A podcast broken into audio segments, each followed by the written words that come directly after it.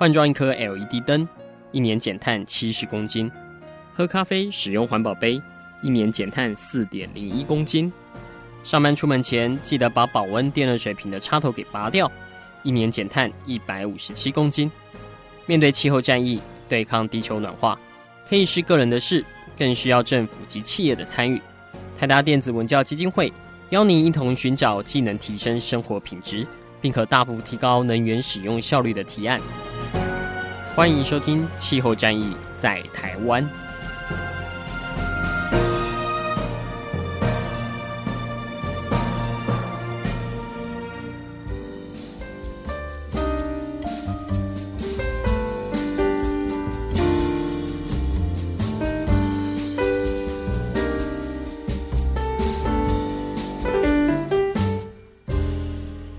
欢迎收听《气候战役在台湾》，我是主持人台达电子文教基金会执行长张扬前阿甘。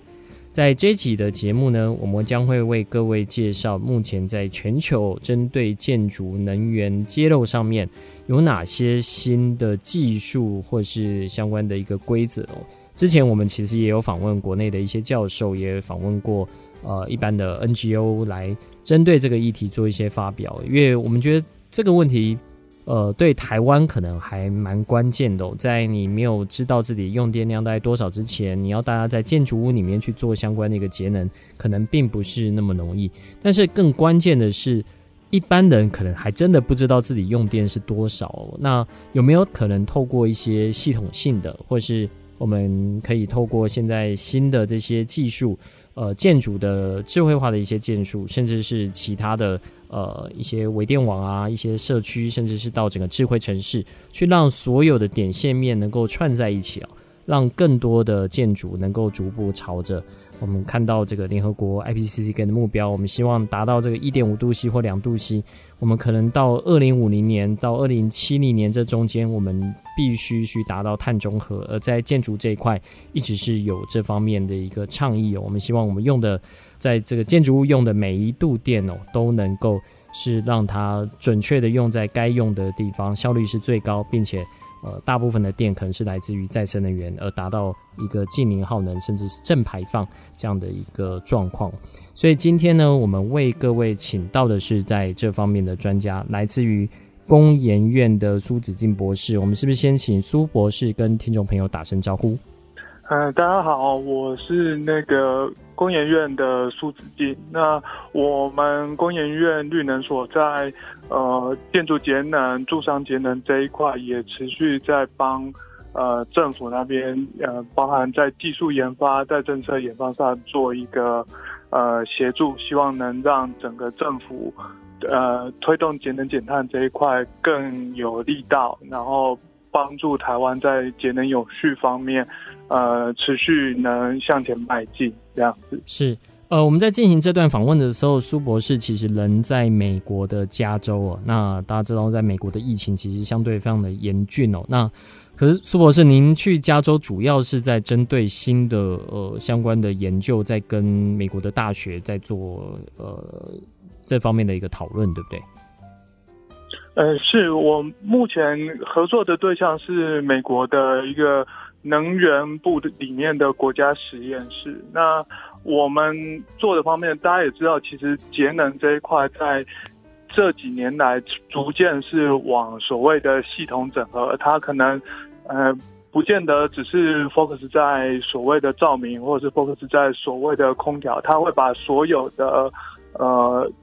整个建筑里面相关的能源系统整合在一起，那去做一些比较进阶的控制，希望能透过这样的控制能，呃得到更好的节能效果，或是更好的整个室内环境控制的品质状况。那我们持续在做的就是这一块的事情。嗯哼，所以主要是在针对技术上面，可以在哪方面做一个突破？比如说是。呃，相关的这些呃 coding 或者是说控制的一些技术，还是说是在法规上面可以去做怎么样的一个引导，在跟国家实验室这方面的合作？呃，跟国家实验室这边的合作比较偏向是，呃，比方说，假设我们在做一些建筑能源系统的改善的时候，哎，比方说我们就改了一个灯，我们把传统的灯具换成，呃，荧光灯管去换成 LED 灯。嗯哼，那这呃这样可能它可以见到的节能效果其实是蛮有限的。嗯哼，那如果说我们在做这些改善的时候，哎，我们也把一些做光利用的。的一些情境和控制方式加进来，那比如说，我们也把一些，呃，遮阳或者是呃百叶的控制的事情，把它再加进来的话，我们可以额外，呃，更到多少节能效果？那我们需要在这边投入多少增量的成本？那这之间。是不是有一个可以平衡，或者说可以透过一些政策补助的方式，来让这些事情能发生，嗯，来让我们可以得到更好的一个节能效果？这是我在这边的一些呃可能会探讨的一些议题。是，所以其实这一类的技术，呃，就我的了解，其实是个别都。都已经算是成熟了，就是刚刚有提到像是做光的这个控制啊，LED 灯啊，或者是呃相关建筑自动化的这些设备。那也知道有呃现在在市面上可能有不同的呃相关，有的是开放城市码的，然后有的是比较封闭的系统，在不同的业者呃也有在做相关的控制的这个技术。那现在如果以国家实验室的这个角度，他们是认为这个的潜力是很大的，所以。可以做怎么样一个大规模普及的动作，是不是？而博士，您过去应该是希望把这一套学回来之后，能够在台湾做一个运用。您觉得可以很快的去加以做一个复制吗？呃，这边的想法，他会是认为说，呃，像这样的系统，确实它可能有它的效果，但是它的呃成本上面，也许还是偏高的。是。所以他们会希望有一些补助激励政策可以可以套用进来，但是他要评估这些补助激励政策应该要怎么设计，嗯，所以他需要这样的做这样的一些实验的测试来做评估。嗯，那能不能直接往台湾这边去做套用？我认为不见得，呃，可以原汁原味的套过去，但是，呃，我必须强调的就是。呃，系统整合这件事情，呃，比方说我们过去常常在做节能，可能就是改灯、改照明，或是改空调，设备改完就没事了。但是现在进阶的一步的做法，就会是你改灯、改照明、改外壳，改完改了之后，会希望再把一些进阶的控制功能整合进来，来更。让它每个的要件发挥到最好，和节能效果。嗯哼，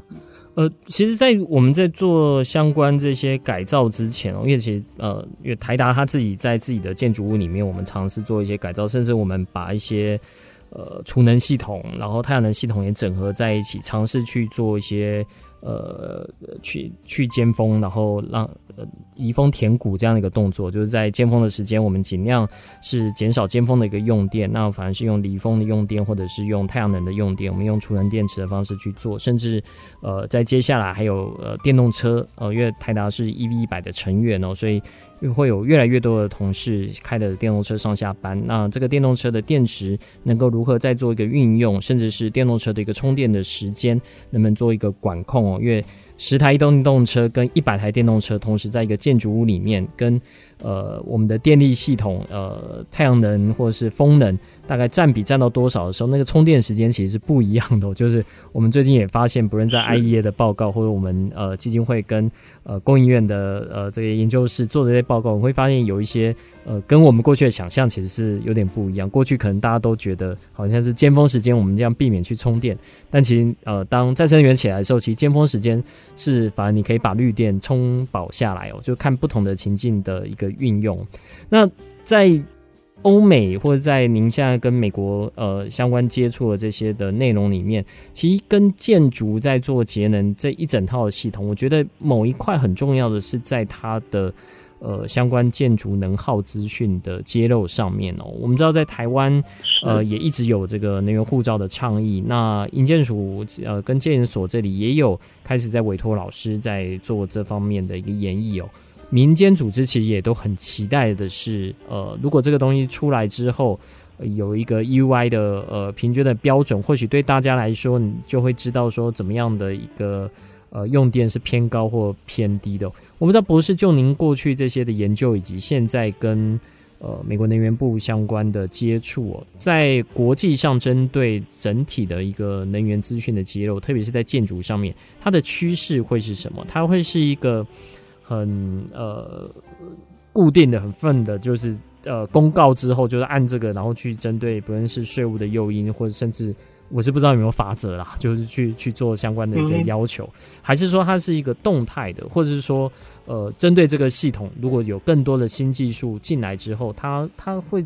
未来会采取一个什么样的方式再去做相关的定义？好，那呃，我先回应一下阿甘一开始提到的，就是当这个整个建筑的系统。渐渐的，现在要把再生能源放进来，把储能放进来，甚至电动车也放进来这件事情，其实，呃，欧美国家这边在做的系统整合的概念，包含技术的研发，其实也渐渐都是往这个方向拉过来。嗯哼。那特别是在欧盟的相关的体系里面，它在这几年来也提出了一个叫做呃 PED。就是所谓正能源区域 （Positive Energy 呃 District） 这样的概念来经营一个，可能是一个小区域或者是一个城市这样子。那这都是呃整个国际上持续发展的一些方向。嗯，okay. 那呃另外一个议题就是阿甘刚才有提到的呃关于建筑的一个能源揭露这个方面的事情。那我想，我就先从比较基础的想法来讲，说为什么要做这个能源揭露这件事情。在在我的理解上，能源揭露这件事情的第一步的想法，就是为了要认识能源，无论是让呃政府或者是让民众，那认识能源、了解能源的消耗之后，第二步的话，其实这一步我也认为它是在整个。呃，能源揭露这件事情最重要的一件事情就是所谓的比较，嗯，然后分出好坏，嗯，哦，那比较和分数好坏之后呢，接下来就是某种程度是要找出值得改善、值得投入一些资源让他们变好的这个群体，嗯，然后再来就是对症下药去做，可能目前。在整个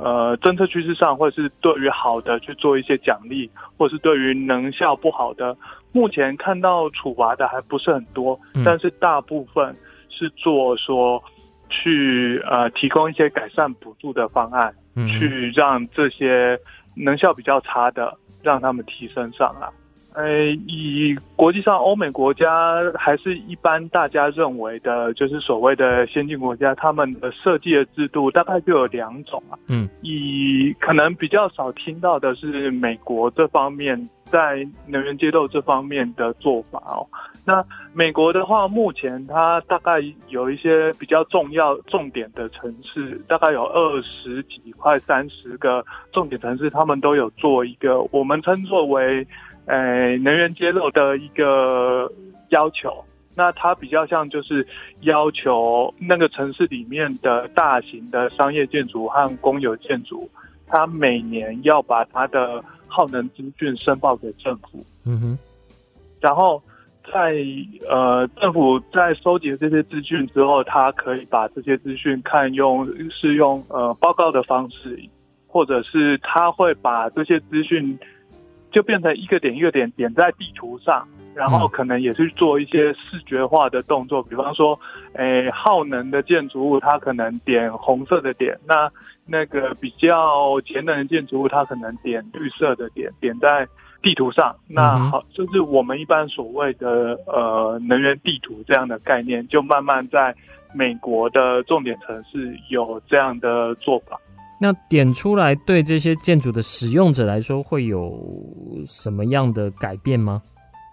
好，那呃，在这样的评估系统里面哦，其实我刚才也提到，最重要的一件事情其实是分辨好坏这件事情。嗯、那坦白说，分辨好坏这件事情，在建筑耗能这个系统，其实是是有它的复杂度和困难度的。嗯比方说啊，我们如果说就一栋建筑自己一栋建筑物来讲的话，其实这个就是比较封闭的系统，比较简单的系统，就是你就是今年跟去年比，然后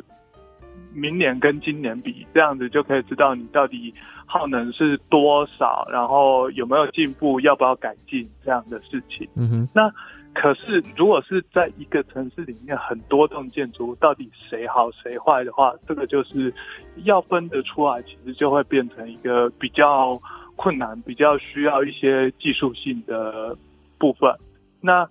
以美国来讲，它从呃一九九零年代其实就有发展了一套评比的工具，他们叫做能源之星的建筑能效的评比工具。嗯那这个评比工具，它基本上就是让整个用户，让我们建筑的各个建筑用户去把它的耗能，还有把它的建筑楼地板面积，把它输入到这个系统。那可能它会在做一些特别的、比较重要的一些因子的修正。那修正之后，在它的系统里面，它就会算出一个分数给这栋建筑物。嗯哼，那一百分代表说，你这栋放进去评分的建筑物，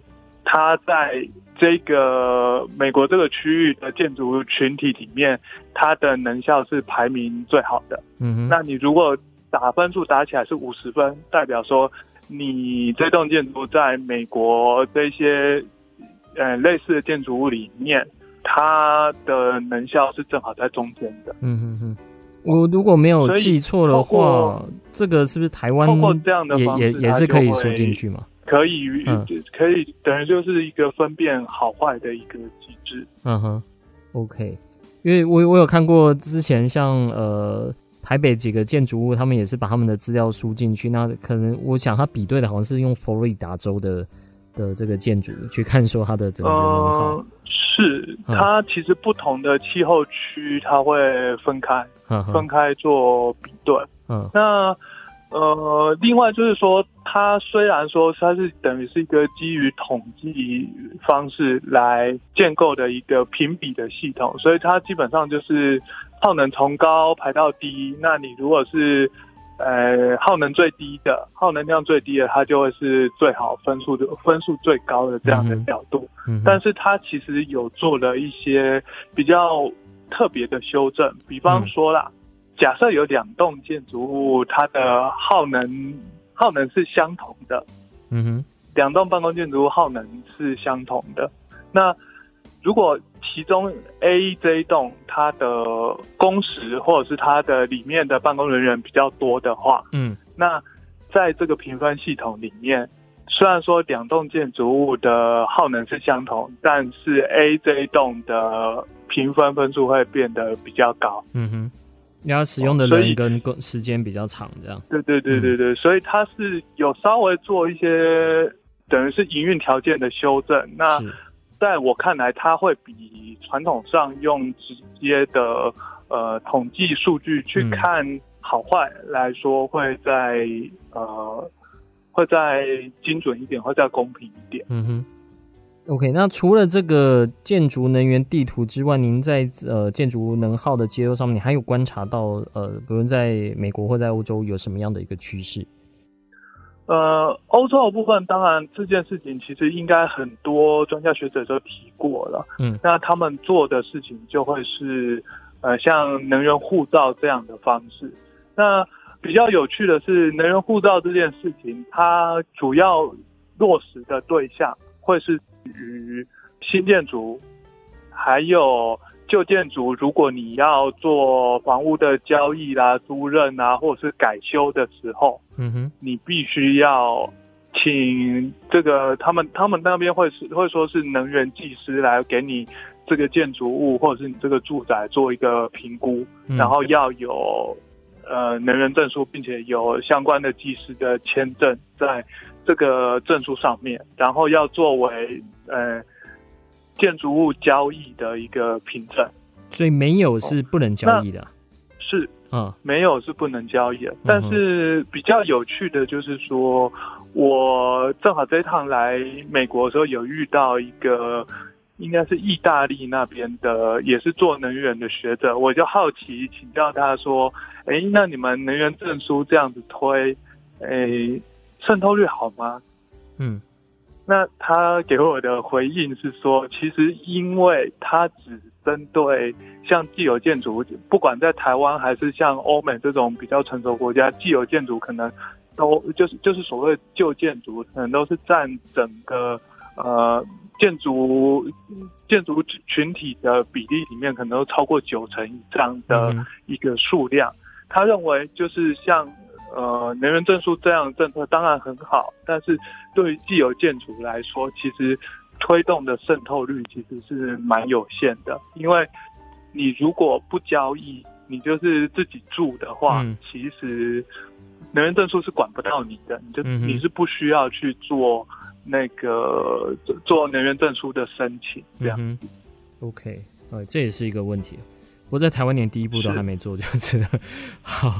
所以大概这两块是您您觉得在在美国跟在欧洲呃这块呃采取的一个方式嘛？那这些东西您觉得如果拿回来台湾可以马上就拿来用吗？呃，我认为啦，当然。呃，像我刚才一开始说的，就是整个能源揭露或者说能源标示这样的做法哦，其实追根究底来说，它其实就是一个第一步的事情，它就是为了促进让这些能源资讯能公开、被检讨、被看到，那能分辨好坏。那到这个步骤为止。其实都还没有任何节能效果出来。嗯哼，那其实，在接下来的下一步才会是重点，就是我们看到了这些能源数据之后，我们应该要放入什么对策？嗯，来让这些能源数据里面的，呃，可能是值得改善的，或者说有哪些特定的群体，它是有它的耗能特点，它可以。呃，对应到特定的技术投入，那它它也可以得到比较理想的节能效果的时候，那这样子做成一整个配套的状况之下，整个节能的效果才会显现出来。嗯哼，OK，所以在后面这一块，呃，我我想这个就牵涉到各国他自己。呃，所采取的一些方式哦，那基金会我们之前也有讨论过，像是有些国家在推这个白色电力啊，就是他把它呃用电等于做了一个天花板，那你如果超过的话，你可以去把这个做一个交易，那。是让市场的这个机制看能不能活络节能这一池水啊，去让大家更愿意来做。但这个目前在台湾其实也还没有开始，但我们知道有一些研究单位也已经有开始在做相关的讨论。那再来就是有没有可能，呃，如果不是走白色电力，可能是用一个碳权的方式。那我们同样呃去设定这样的一个目标，或是大家有。定的目标之后，那你下面你可以去利用现在包括呃过往台湾在推动再生能源，已经有开始提到几种方式，你可能是缴代金，或者是你自己呃去做节能，或者是你去买别人的节能量等等的。但这些呃说实在话，就是各国的国情不一样，那民众接受的程度也不一样。我不知道博士您自己看了那么多的一些案例啊，也跟不同的专家做过讨论。你觉得以台湾的方式，可能哪一种呃，或许是呃，在您的跑的这些模型里面，可能是比较有效果的？嗯、呃，台湾来讲哦，现在其实呃，如果以我我我先就比较基本面的来讲啊，嗯，从比较基本面的来讲，就是有一点点类台湾台湾有做一些有一点点类似。美国在做重点城市在做能源揭露的一些做法，嗯，就有点像是台湾的经济部能源局，它有呃委托法人单位每年会要求大用户，在台湾叫做八百 k 瓦以上的大用户，嗯哼，要做能源申报，这个也是台湾的呃能源管理法规定的事情。是，是那我我觉得。稍微还有一点点可惜，或者说稍微还可以再进一步的事情，就是说，在这些申报进来、收集进来的这一些呃能源大用户的数据，数据应该还有机会再做更好、更加值的利用。嗯，然后也许它可以变成是一个价值利用成一个更更广泛可用的一个呃评估工具，或者是。诊呃评估诊断的工具来来帮助我们的企业用户能诶更了解自己的耗能到底是是算好的还是算坏的，或者说可能是偏好，或者是可能可能偏坏，这样子来来做一个基本的一个检讨。那呃后续也许就有机会做呃更深入的一个。节能的策略的导入，嗯，那另外还有一件事情，呃，就是，呃，那个在国外看到的评估系统这件事情啊，嗯，呃，我我也认为就是说，其实有时候讲耗能，讲呃用电量，甚至我们有时候会用比较专业的术语叫做 EUI，就是把呃。整个一年度的建筑耗能去除以楼地板面积这样的指标去评估评量一个呃建筑物的耗到底耗不耗能这样的想法哦，有时候对于一般民众啊还是偏太难，嗯，就是不太容易了解。那其实以国外的做法，我认为有一件事情是蛮重要的，就是分级。嗯哼，哦，就是把耗能这件事情分成等级，那也有点像我刚才提到的能源之星，它是用像像我们 我们考试打分数这样的想法，嗯，去做，呃，去做一个换算。嗯，那如果能我们在建构这一些评估系统，或者说这这些那个比较的工具的时候，能朝向这个方向来。做的话，那也许在呃民众的可视性的话，会是比较好的。嗯，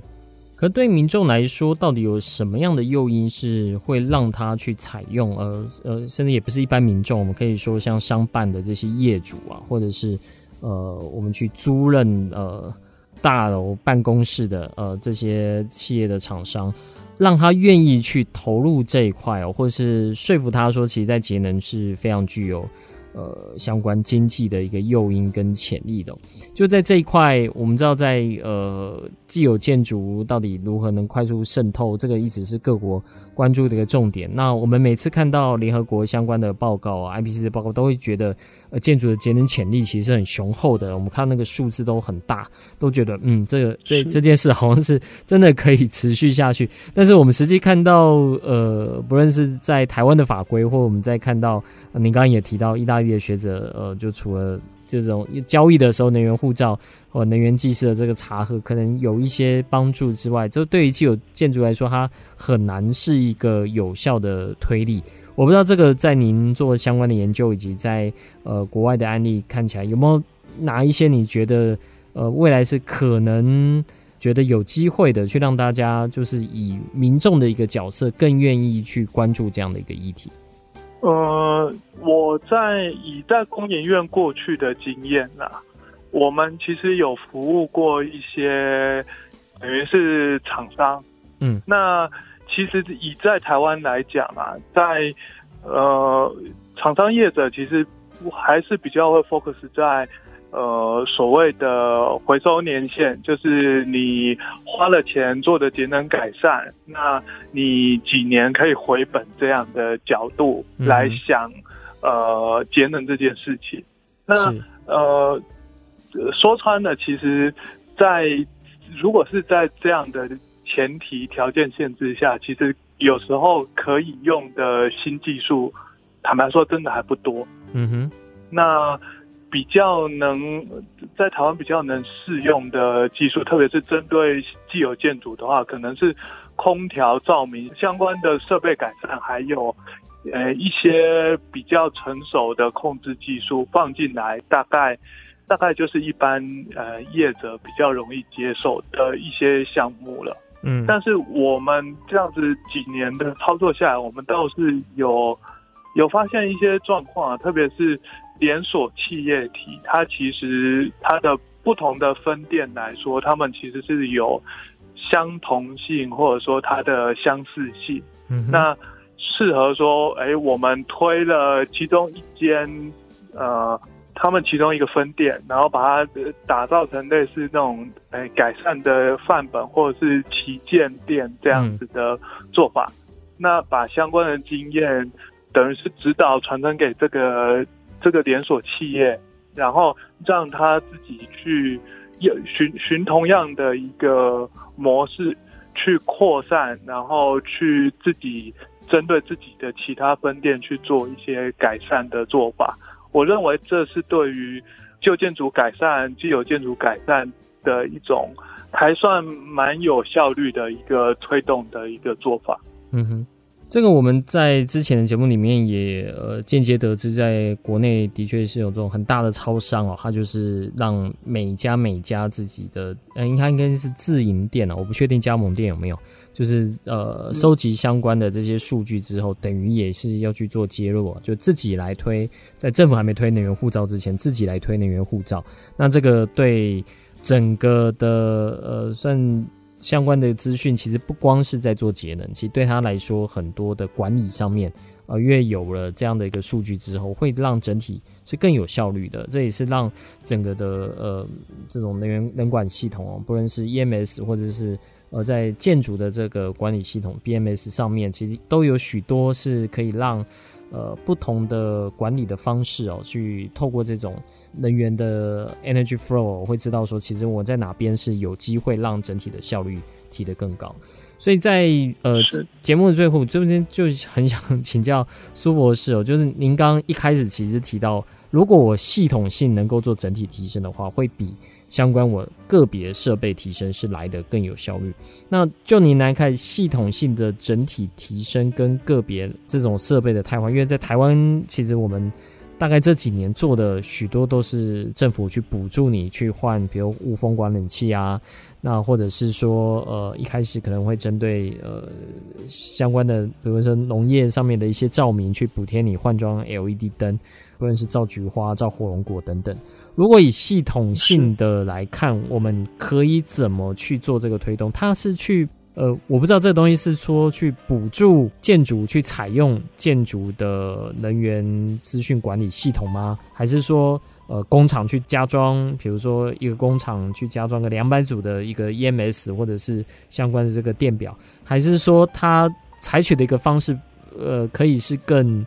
既然是讲系统，是不是一个更系统性的？呃，让不论是在工厂呃这样的一个建筑物的使用方式，或者是在商办大楼，甚至是在居家，呃，大家都可以去享受到整体一个系统改善能源使用的一个好处。呃，我想这个部分应该可以分成几个面向来讲啊，就是以短期来讲啊。我必须承认，就是说这一类的比较高端的，或者说比较先进的这种控制整合技术，它可能会是比较偏贵一点的。嗯哼。那像刚才阿甘这边提到的，就是所谓的 EMS 啊，或者说呃。能源管理系统这些事情，其实大部分会是以大型的建筑物，那它投入在这些系统里面，相对来说，它的增量成本不会那么多，增量成本的比例不会那么多。那它同时能收到可能有一些节能效果，那有一些是更多是方便管理这样的效果的状况下，它会有意愿投入这样子的。整合控制的状况，嗯，但是呢，如果再往未来的情境去推，也许大家都在说所谓的电价的机制啊，电价机制，也许未来在电价机制会是上升的状况，那也许再生能源的使用占比会偏高的状况，那势必像这样的整合控制的一个机制和系统，它就要负担一个整个整合调度的一的一个角色。嗯哼，那在这样的情境下，整个技术成本还有整个呃需求上，我认为它就会。被凸显出来就会被需要哦，所以博士，您是说有时候，呃、就是比如说像电力公司，有时候现阶段来讲、啊，嗯，就是我们做的一些研究或者是呃一些技术开发，不见得马上就能在市场上就发光发热，嗯，但是它会随着时间，随着。更多配套的技术的成熟的状况下，它会渐渐的在市场上被需要，嗯、然后能让我们的不管是住家或者是商业建筑、大型小型的商业建筑，都能往系统整合这个方面能走进来。嗯哼。也就是说，像呃，现在台湾开始在讨论电力公司这个辅助服务啊，这个相关的，我有没有可能利用像储能、再生能源做整体相关的一个电力调度？那也跟